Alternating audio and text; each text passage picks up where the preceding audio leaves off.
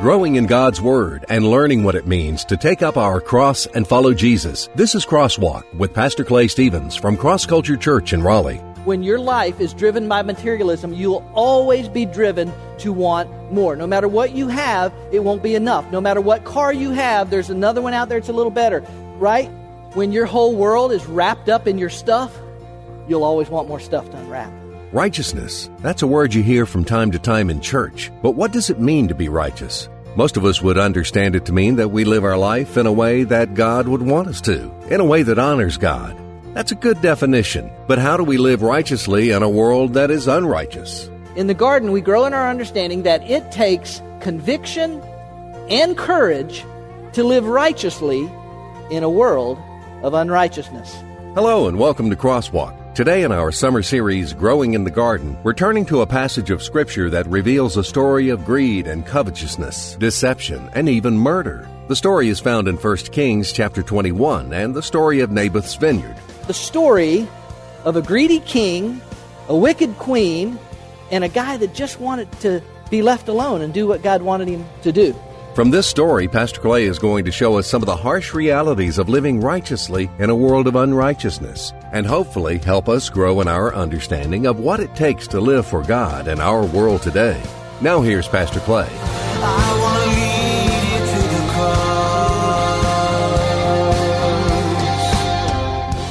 to lead you to the cross. Uh, some of you probably uh, know, I believe the gentleman's name is uh, Richard uh, Brunson. He is from North Carolina, and he has essentially been a missionary in Turkey for more than twenty years. But after the failed by the military in two thousand sixteen, I believe it was, while the uh, the Turkish police and everybody were rounding up suspected people, uh, Richard Brunson, this pastor, this missionary in Turkey, was arrested and charged with uh, leading a terrorist organization. I think it's an official charge, leading a terrorist organization. He uh, spent about a year and a half in prison before international pressure finally uh, just Very, fairly recently got him released into house arrest, but he's still facing trial, and if convicted, uh, will spend the rest of his life in a Turkish prison. On all sides, universally agree, although the Turkish government would never say this, most everybody agrees that the only thing Richard Brunson is guilty of is loving Jesus and loving the Turkish uh, people. Uh, he has been caught up uh, and is basically being used as a political pawn by the Turkish government, because they're trying to get the American government to, uh, what's that word called? Send send a guy back. That's probably not the word, but it, yeah, extradite. See, y'all are so much smarter than me.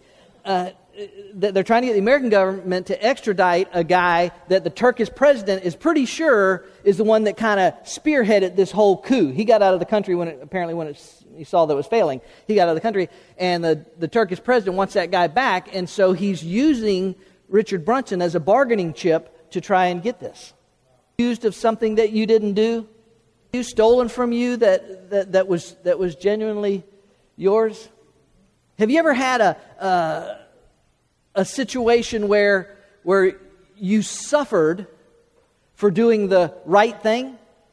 You ever had a situation where you suffered for doing the right thing? I'm going to talk about that a little bit today. We're in our summer series, Growing in the Garden, and we're just looking at different gardens in Scripture and just some principles that we can learn. It's not necessarily one uh garden building upon another. These are ba- principles that come from each particular area where we are. And today, we're going to be in First Kings chapter twenty-one. Where are we going to be?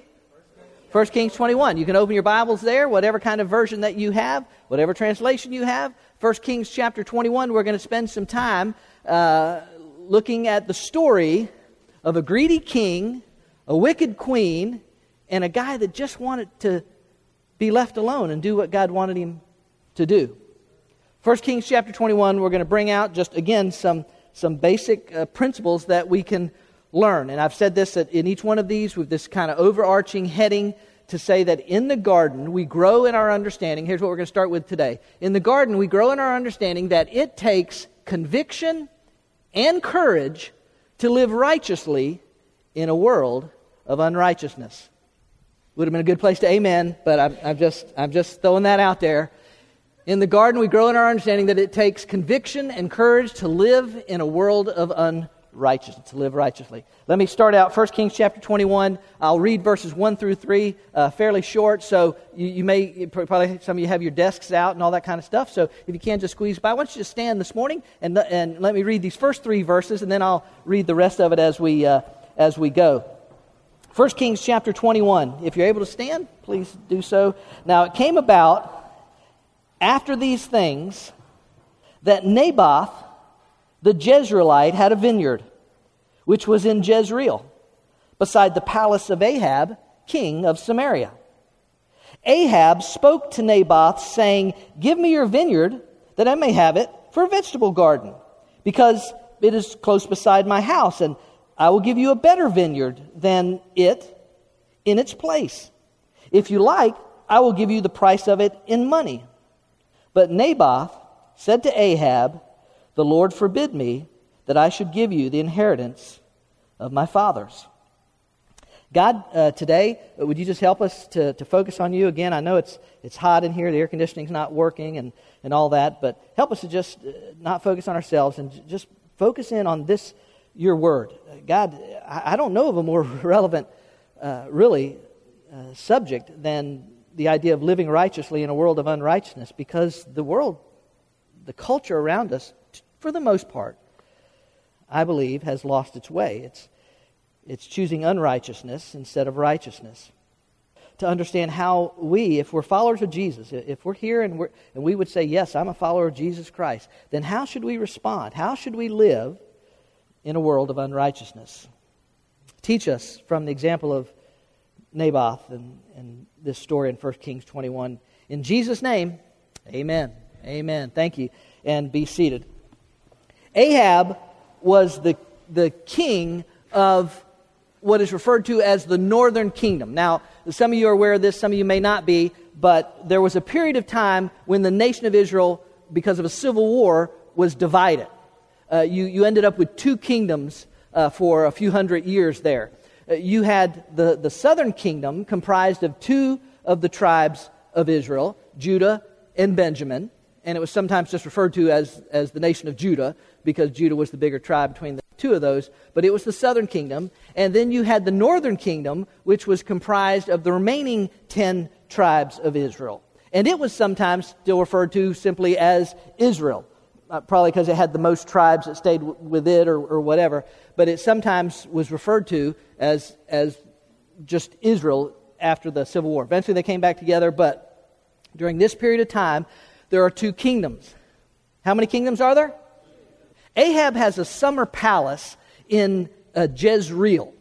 The palace was located on the eastern side of the city, uh, upon or against The, the the city wall or the city uh, fortresses, and just beyond that wall was a at, at the bottom of it was a moat, uh, most likely a, a dry moat, and beyond that moat, looking out into the Jordan, uh, toward the Jordan River, out into the what's called the Valley of Jezreel, was a plot of land that belonged to Naboth, to his family, and it was his garden, it was his vineyard. Ahab decides that he. that he wants this plot of land that belongs to uh, to Naboth. Now, the text reads as if, doesn't it? We read it just a moment ago, but it reads as if Naboth or Ahab wants the land for convenience sake, right? Well, it's close by my palace. Uh, it'll be easy to, to garden there. So so why don't you why don't you give me uh, your land? Sell me your land. Trade me your land. Do do something like that. And listen, I, I can't prove this. I can't. I can't look in Scripture and see this. But but I have my serious doubts that Ahab wanted this land for convenience sake. Okay, he's the king, right? He's the king. He he's not going to get out and and get dirty uh, plowing fields. He's not going to get sweaty pulling weeds and and and getting the produce. He's got servants to do that kind of stuff. Uh, it is my strong suspicion that Ahab plot of land, not for convenience sake, but for one reason and for one reason only. And that was because uh, in, in Ahab's palace, that he could look out a window and he could see something that didn't belong to him. He could see something that belonged to somebody else. And I believe it was gnawing at Ahab, that there was something that he wanted that somebody else had. You see, this is this is one of those universal principles, ladies and gentlemen. You can just you can just put this down. This is one of those universal principles of life. As a matter of fact, uh, Tyler's going to bring it up on the screen. But when your life is driven by materialism, you'll always be driven to want more. Now listen, I know this is not the point of this message today, but that doesn't mean we can't learn something extra along the way. And I'm just telling you, you can put it down in stone. When your life is driven by materialism, you'll always be driven to want more. No matter what you have, it won't be enough. No matter what car you have, there's another one out there that's a little better. No matter what, right? And we've talked about this lots of times before, and the balance, and God's not against us having nice, all that kind of stuff. But I'm saying when your life is centered in and driven by this idea of possessions and materialism, enough. And I believe that was the case with Ahab. And, and just because I like to do it, to put it another way, when your whole world is wrapped up in your stuff, you'll always want more stuff to unwrap. You will. You'll, you'll just, when your whole world is wrapped up in stuff, you'll always want more stuff to unwrap. And this is a universal principle. And, and if I could teach children and teenagers anything about just life in general, that'd be one of the things I try to teach them right now. Listen, don't get on that wheel. Don't don't get caught up in that idea that, oh, I got to have this or I got to have that. We all can, right? We just, because we're Americans. So Ahab comes to Naboth and basically makes him an offer that Ahab thinks he can't refuse. He, he says to Naboth, listen, basically, I'll, I'll either give you a better and or bigger piece of land for yours, or I'll just write you a blank check. Name your price. That a person would say no to an offer like that. It, it can't even, you can't even imagine. Why would anybody say no to an offer like that? I've just offered this guy a blank check. Thou shalt not covet is the last one of the Ten Commandments given in, in the book of Exodus. It's the last one given, but I, I'm in full agreement with uh, the Bible commentator Warren Wiersbe when he says that it just may be the, the hardest one to actually keep. Because while the other nine focus on physical actions, don't don't make idols, don't murder, don't don't lie, covetousness really gets to the heart. It really gets to the to the, the secret place in a person's heart and, and what they desire and what they want and what they're willing to to give for that and the value that they place on it. You understand what I'm saying? And that's where Ahab was. And listen to me, here's what we need to understand. Naboth's response, uh, Ahab to sweeten the deal, it's not just the sentimental feelings of a of a of a man that just doesn't want to let go of his land or the land that his his, his fathers had had. It's it's not that. His response is quite literal when he says, "The Lord forbid me that I should give you the inheritance of my fathers. The Lord forbid me that I should give you the inheritance of my father." It was, you see, it was a biblical command. This may be strange for us to understand in our culture uh, today, but uh, according to uh, Jewish law, it was illegal to sell the land that had been dispersed to you and to your family when God divided up the promised land among the tribes of Israel when they when they came into the land. Now, the reason for that was, one, to make sure that, that there was always equity, right? That that not one person could could take over or find somebody else had a bad crop and they buy them out this year. Or whatever. It was to keep balance and to keep equity between all the tribes so there's not jealousy, there's not warring over that kind of stuff. And it was to make sure that everybody had, so that That, that everybody had a way to produce something to eat. You understand? It's an agrarian society. Almost everything is done agriculturally or connected to the agricultural uh, industry. And so God said, you, you you can't you can't sell the land. Now, you could lease the land to somebody if there was some reason why you couldn't work it or something like that. But even that, did you know this in Jewish law? Even in that, there was this thing called year of, of Jubilee. Every fiftieth year, all the leases were canceled. No matter where you, wherever you were, in the, every every fiftieth year, on the year of Jubilee, all the leases were canceled and all the land reverted back to the original tribes and to the original families. Ahab understood that. Ahab understood the the what the God's commandments were about the land, but he didn't care. You see, he wanted what he wanted when he wanted it. This isn't just any jackleg to live righteously in a world of unrighteousness. Dietrich Bonhoeffer was a pastor and theologian in Germany in World War Two.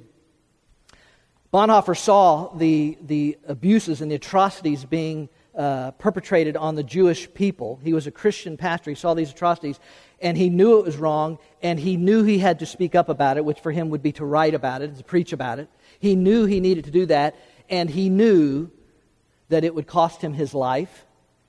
Was arrested, he was thrown in prison, spent several years in prison, and when it was became obvious that the Allies were going to win the war and Germany was going to lose shortly before the fall of of, uh, of Germany, Hitler ordered that Bonhoeffer be executed. He was hanged. It's not easy, man. It's not easy to live righteously in, in, in a world or in a culture that is, I think we have some passages of Scripture that, that deal with that. Um, Tyler, don't we have... In Job twenty-seven six, I hold fast my righteousness, and I will not let it go. My heart does not reproach any of my days. I, I'm not going to I'm not gonna let go of this. I'll, that's important. I'll explain it in a minute. Psalm four five, offer the sacrifices of righteousness. It's, it's to live up, to, to offer the sacrifice of righteousness. God, I'm going to live for you. I'm going to live no matter what this standard. I'm, I'm going to I'm going to live for you. It takes both conviction and courage. Now, listen to me. It's important that you get the order of this correct, okay? It's important that you get the order of it correct. And, and what has to be first is conviction. Because, here's the way I'd put it, and I think you got a blank to fill this in. My conviction fuels my courage. Be courageous. If I'm just supposed to, to do a particular thing or, or act a certain way, but I have no conviction about it, you understand what I'm saying? If, if, if I don't really have a conviction about it, then I'm probably not going to... Perfect picture of this. I think it was just last week, or maybe week, week before last, when there was apparently an attempted uh, assassination of the uh, Venezuelan president. Did y'all see this? It happened, happened during a military parade. Military parade. Here comes all the all the soldiers, and they're strong, and they're brave, and they're courageous, and, and all that stuff. Uh, uh, and, and apparently, in this attempted assassination attempt, uh, somebody flew a drone in. And I think had some explosives or something on it. What, what's what? What's what happens? You understand what I'm saying? If there's not a conviction that this guy is worth saving, I'm not taking a bullet for this guy. I, I, I'm out of here. I'm not going to get blown up with this guy. If there's no conviction, then your courage will fail. I'm just telling you that. It, it's it's because it's based on you and what you think. If there's no conviction, it takes conviction. Conviction fuels your courage. But then conversely, or as, as a result of that, I'd say this. My, my courage then fulfills my conviction. In other words, if, if I'm really convicted about something, uh, it, it it gives me the staying power to stay in and do this and, and to do it. And and if I do that, my courage, if I'm courageous in the face of whatever I might face, right? In the face of Nazis, in the face of ridicule or laughter or whatever, in the face of whatever, if I if I can, if it's my conviction that's right, then I'll stay in there, and my courage then allows me to fulfill that conviction that I had. Do you understand what I'm saying? I'll give you an example of that.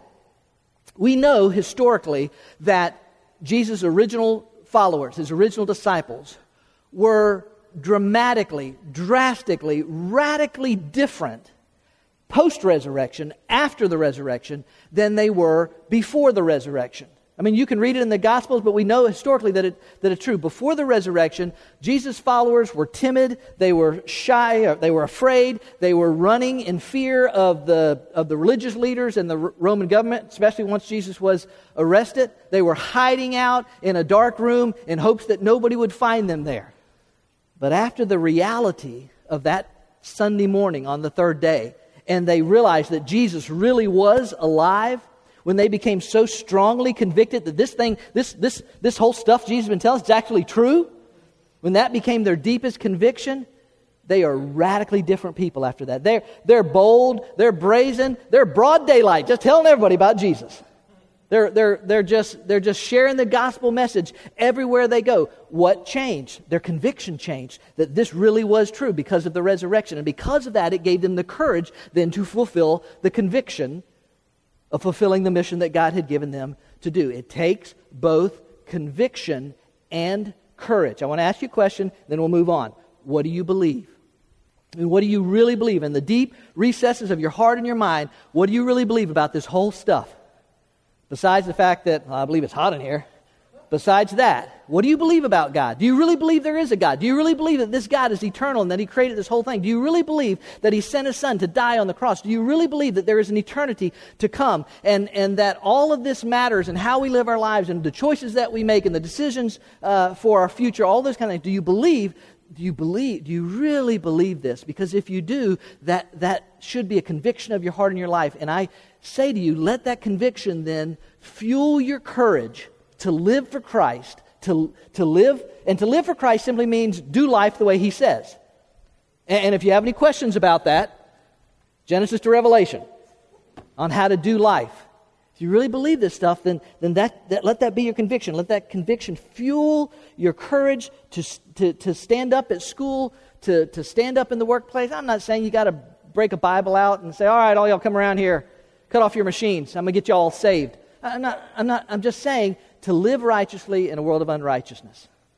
In the garden, we grow in our understanding that it will usually cost you to live righteously in a world of unrighteousness. So Ahab came into his house. Naboth just said, God forbid.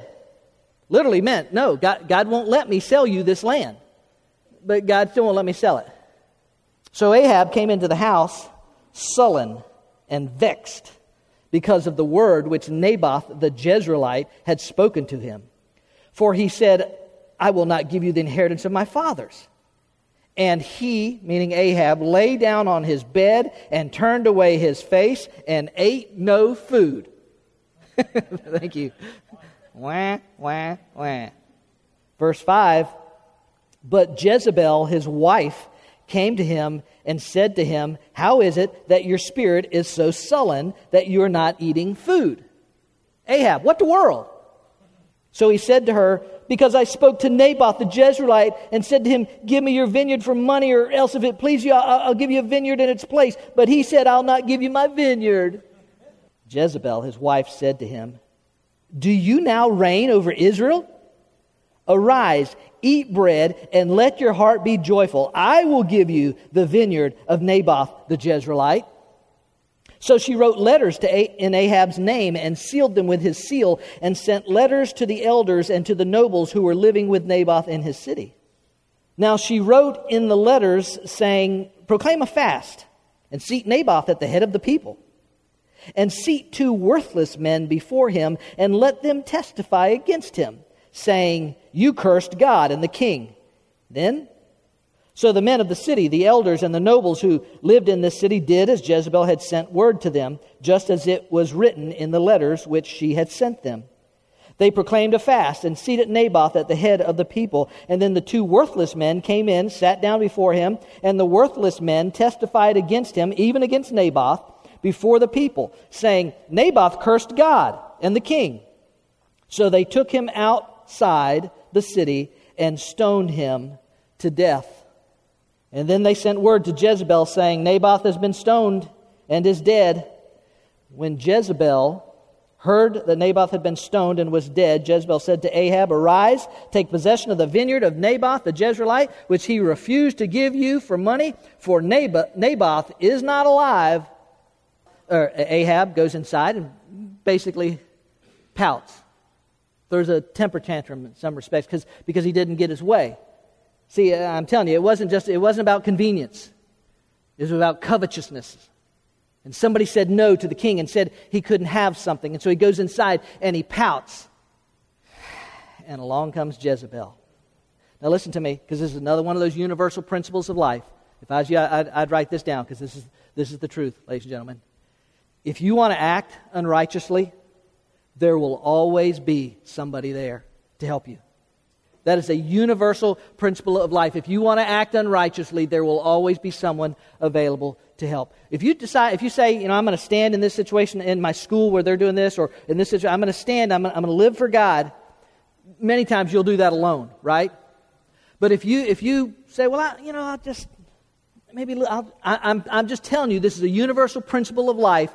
Somebody will be there to help you into sin. Now, Jezebel was not an Israelite.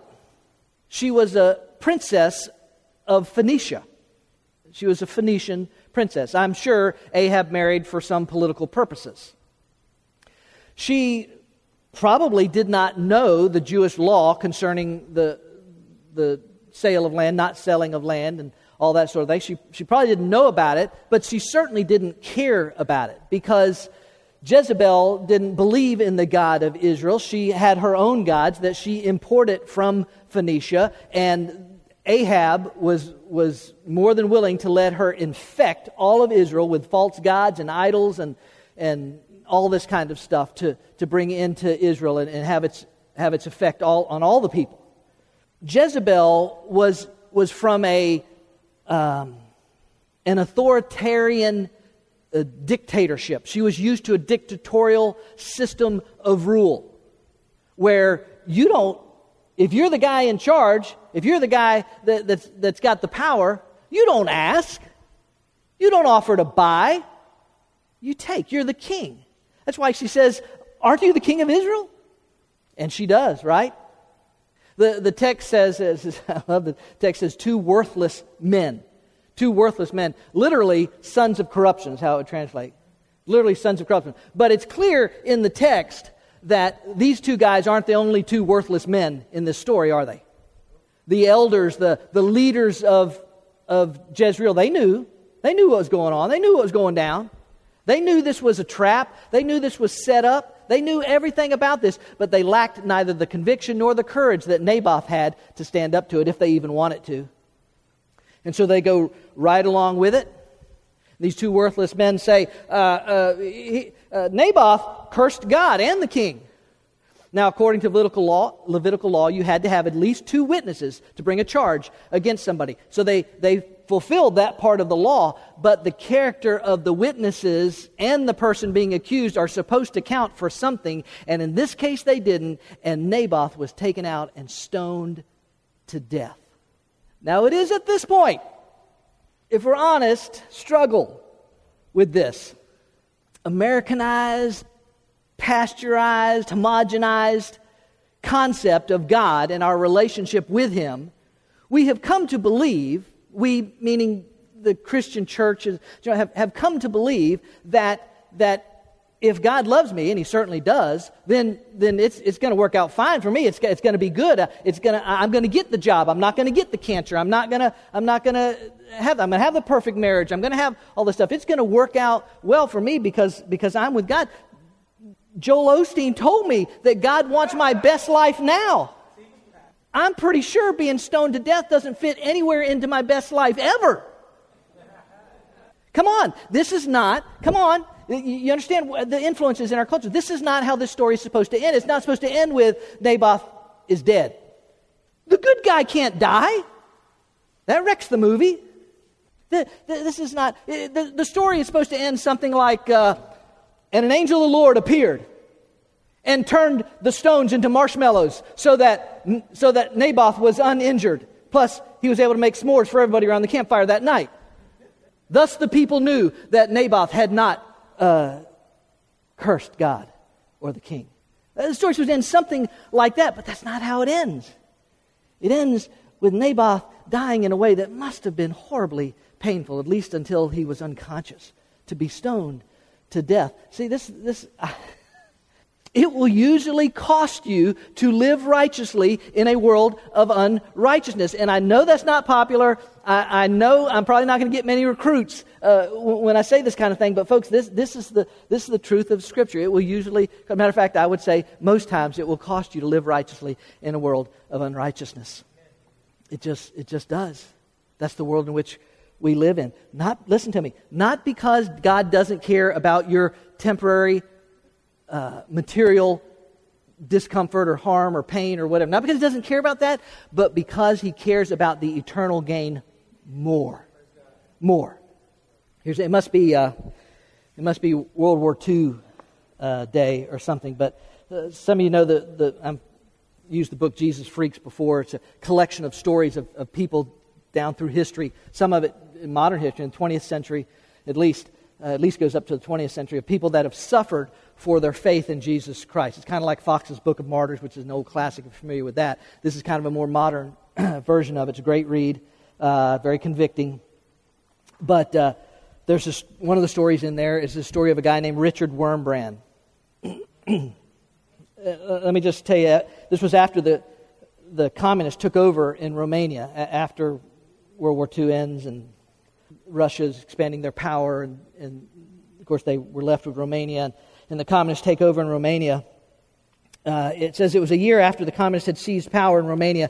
The government had invited all religious leaders to attend a congress at the parliament building, and over four thousand attended, right? So they're attending, what do they, what do they call it? To attend a congress at the parliament building. You know what this is, right? If you understand how the, all this works. We're going to find out, we're going to find out who's for us and who's not. That, that's the purpose of this. Over four thousand attended. First, they first thing they did was choose Joseph Stalin as the honorary president of the Congress, uh, and then the speeches began. It was absurd and horrible. Communism was uh, dedicated to the destruction of religion, as had already been shown in Russia. Yet bishops and pastors arose and declared that communism and Christianity were fundamentally the same and could coexist. These men of God were filling the air with flattery and lies. It was as if they spat in Jesus Christ's face. Could stand it no longer. She whispered to her husband. You wives are good at whispering to your husbands.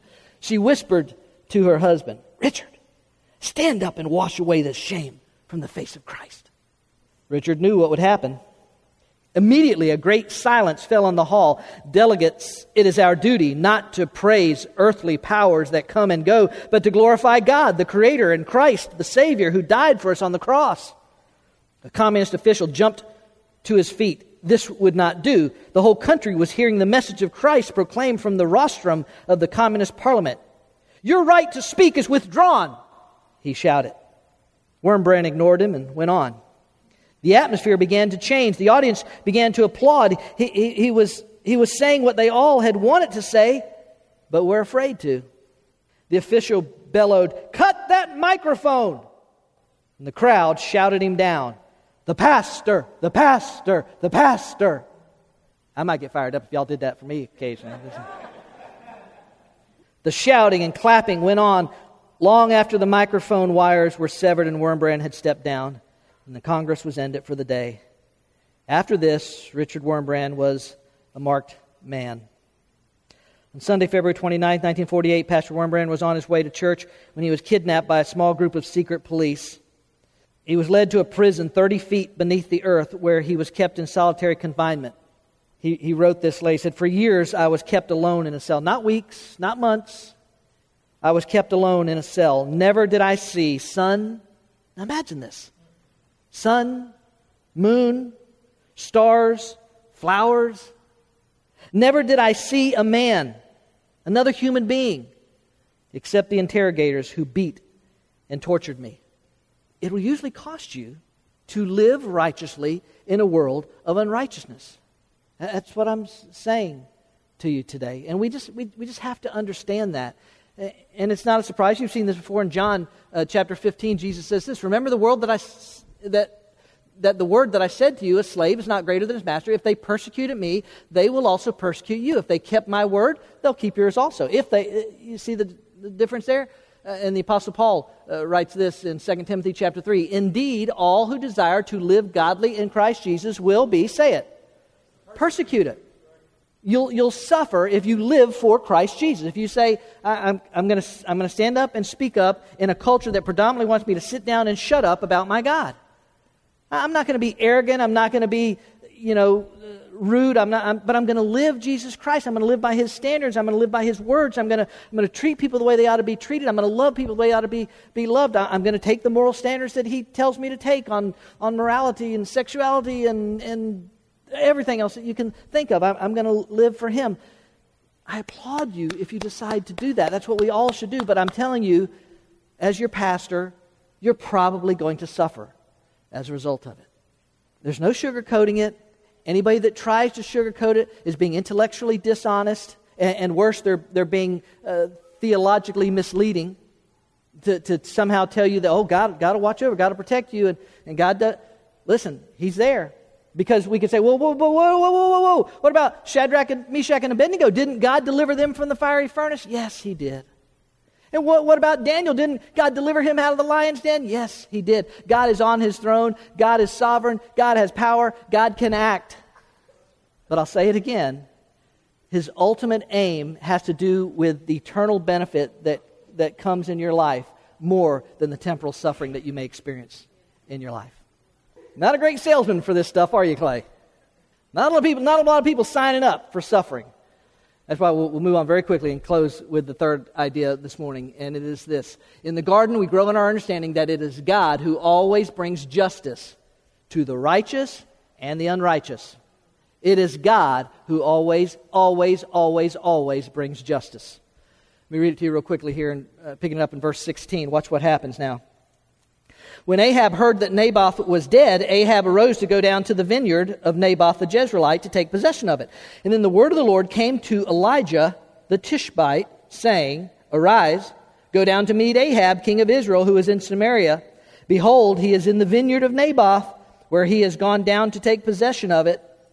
You shall speak to him, saying, Thus says the Lord, Have you murdered and also taken possession? And you shall speak to him, saying, Thus says the Lord, In the place where the dogs licked up the blood of Naboth, the dogs will lick up your blood, even yours. Ahab said to Elijah, Have you found me, O my enemy? And he answered, I've found you, because you have sold yourself to do evil in the sight of the Lord. Behold, I will bring evil upon you, and I will utterly sweep you away, and will cut off from Ahab every male, both bond and free in Israel. And I will make your house like the house of Jeroboam, the son of Nebat, and like the house of Baasha, the son of Ahijah, because of the provocation with which you have provoked me to anger, and because you have made Israel sin. O Jezebel, also has the Lord spoken, saying, The dogs will eat Jezebel in the district of Jezreel.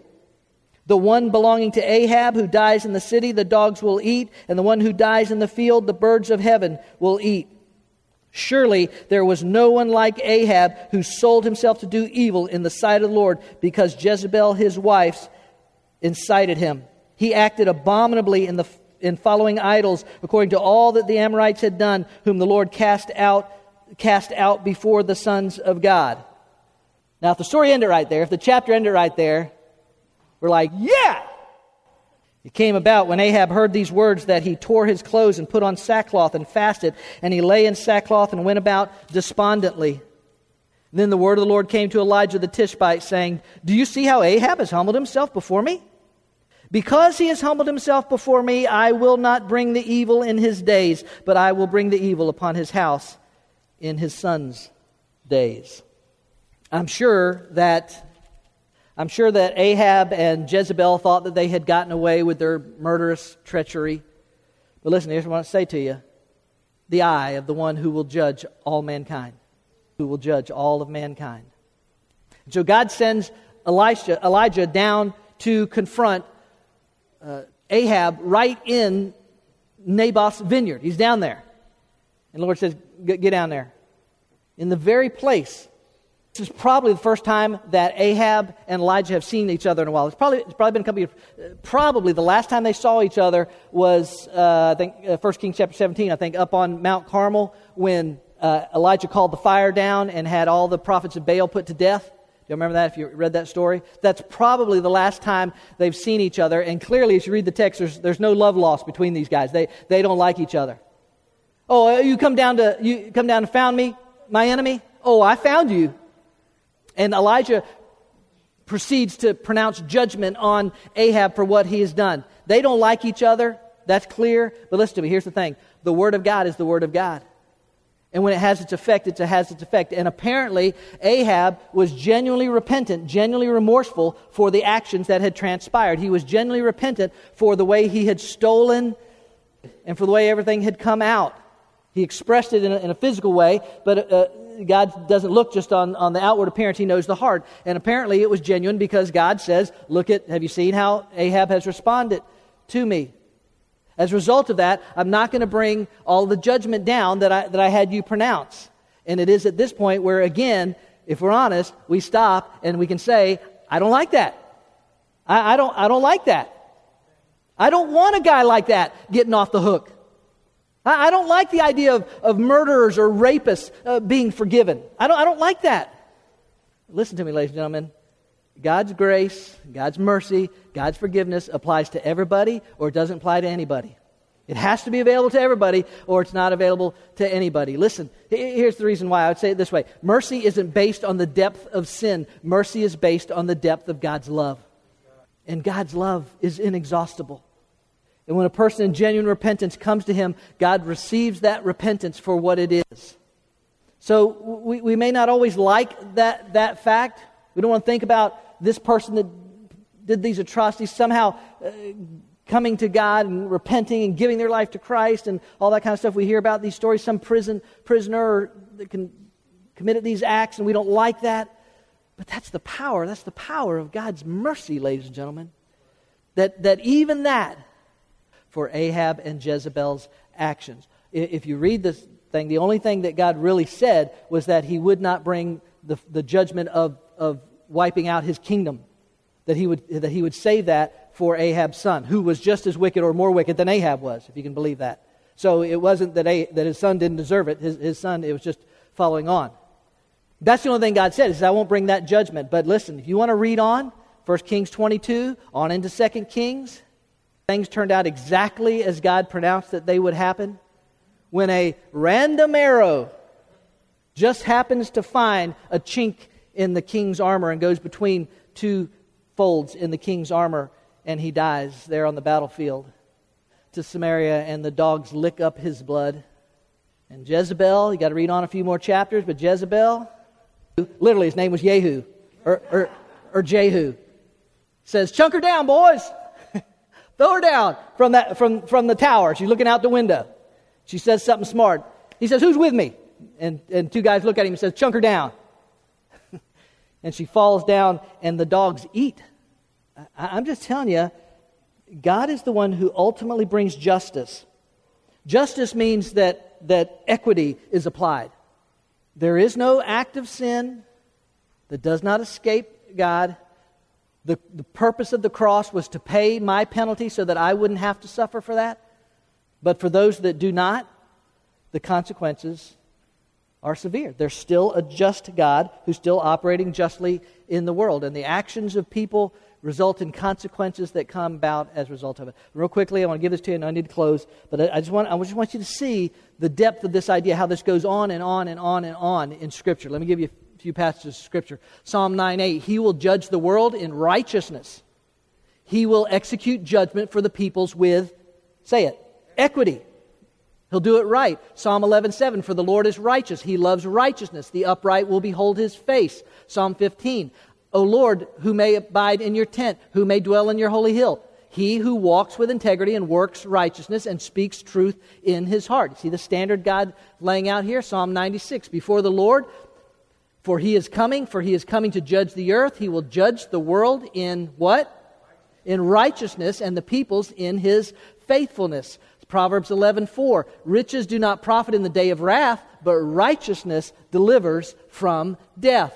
Proverbs eleven nineteen, he who is steadfast in righteousness will attain to life, and he who pursues evil will bring about his own death. Uh, Ecclesiastes chapter twelve, for God will bring every act to judgment, everything which is hidden, whether it is good or whether it is evil.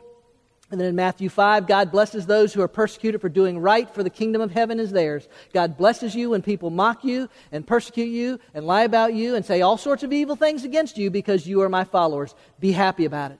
Be very glad, for a great reward awaits you in heaven. And remember, the ancient prophets were persecuted in the same way. And then finally, one more, Second Corinthians chapter four. That is why, Apostle Paul says, this is why. Here, here it is. This is why we never give up. We feel like giving up sometimes, don't we? This is why we never give up. Though our bodies are dying, our spirits are being renewed every day. For our present troubles are small and won't last very long, yet they produce for us a glory that vastly outweighs them and will last how long? So we don't look at the troubles we can see now, rather we fix our gaze on things that cannot be seen. For the things we see now will soon be what? Gone. But the things we cannot see will last. It's not easy to live righteously in a world of unrighteousness. But that is the call on your life if you're a follower of Jesus Christ. And, I, and I'm saying to you, here's the payoff, is that, that, that someday God intends to balance the scales and that God intends to reward every single thing that you do in your life for His honor and for His glory, regardless of how much you might have to suffer for it or not suffer for it. We don't always suffer for things that we do for God, but no matter how much it might cost you, no matter what you might have to go without because because you're you're going to do this or take part in this or give to this or, or whatever else, God intends to reward. And the rewards of God are eternal. They're not temporal. They're not something that, that goes out of style or wears out or whatever. They are eternal. They're eternal. They're eternal. Choose righteousness. That's that's what... that's. That's what Naboth did. He chose righteousness. He, he knows he's not saying no to just anybody. He's saying no to the king. He probably knew what would happen. I'm saying to you, choose righteousness. There you have it. As Pastor Clay said in today's message, he didn't sugarcoat it. It's not easy to live for God in a world that's becoming increasingly ungodly. We need a conviction based on God's Word to give us the courage to stand up and be counted for God's kingdom. As it did with Naboth, it may cost us to do so, but knowing that God is on His throne and that He will deal justly with everyone encourages us to keep living for God. We invite you to join us on a Sunday morning at Cross Culture Church. We gather each week in a casual and contemporary atmosphere to celebrate the goodness of our God. Cross Culture may be a little different from what you're thinking. Sure, we're a church, but instead of religion, we're about a relationship, a community of believers where Jesus is revealed in the lives of each person, real people who truly care, solid biblical teaching from Pastor Clay Stevens, and the most energetic, fun, and safe kids program around. Find out more at cross culture dot church. I want to lead you to the cross.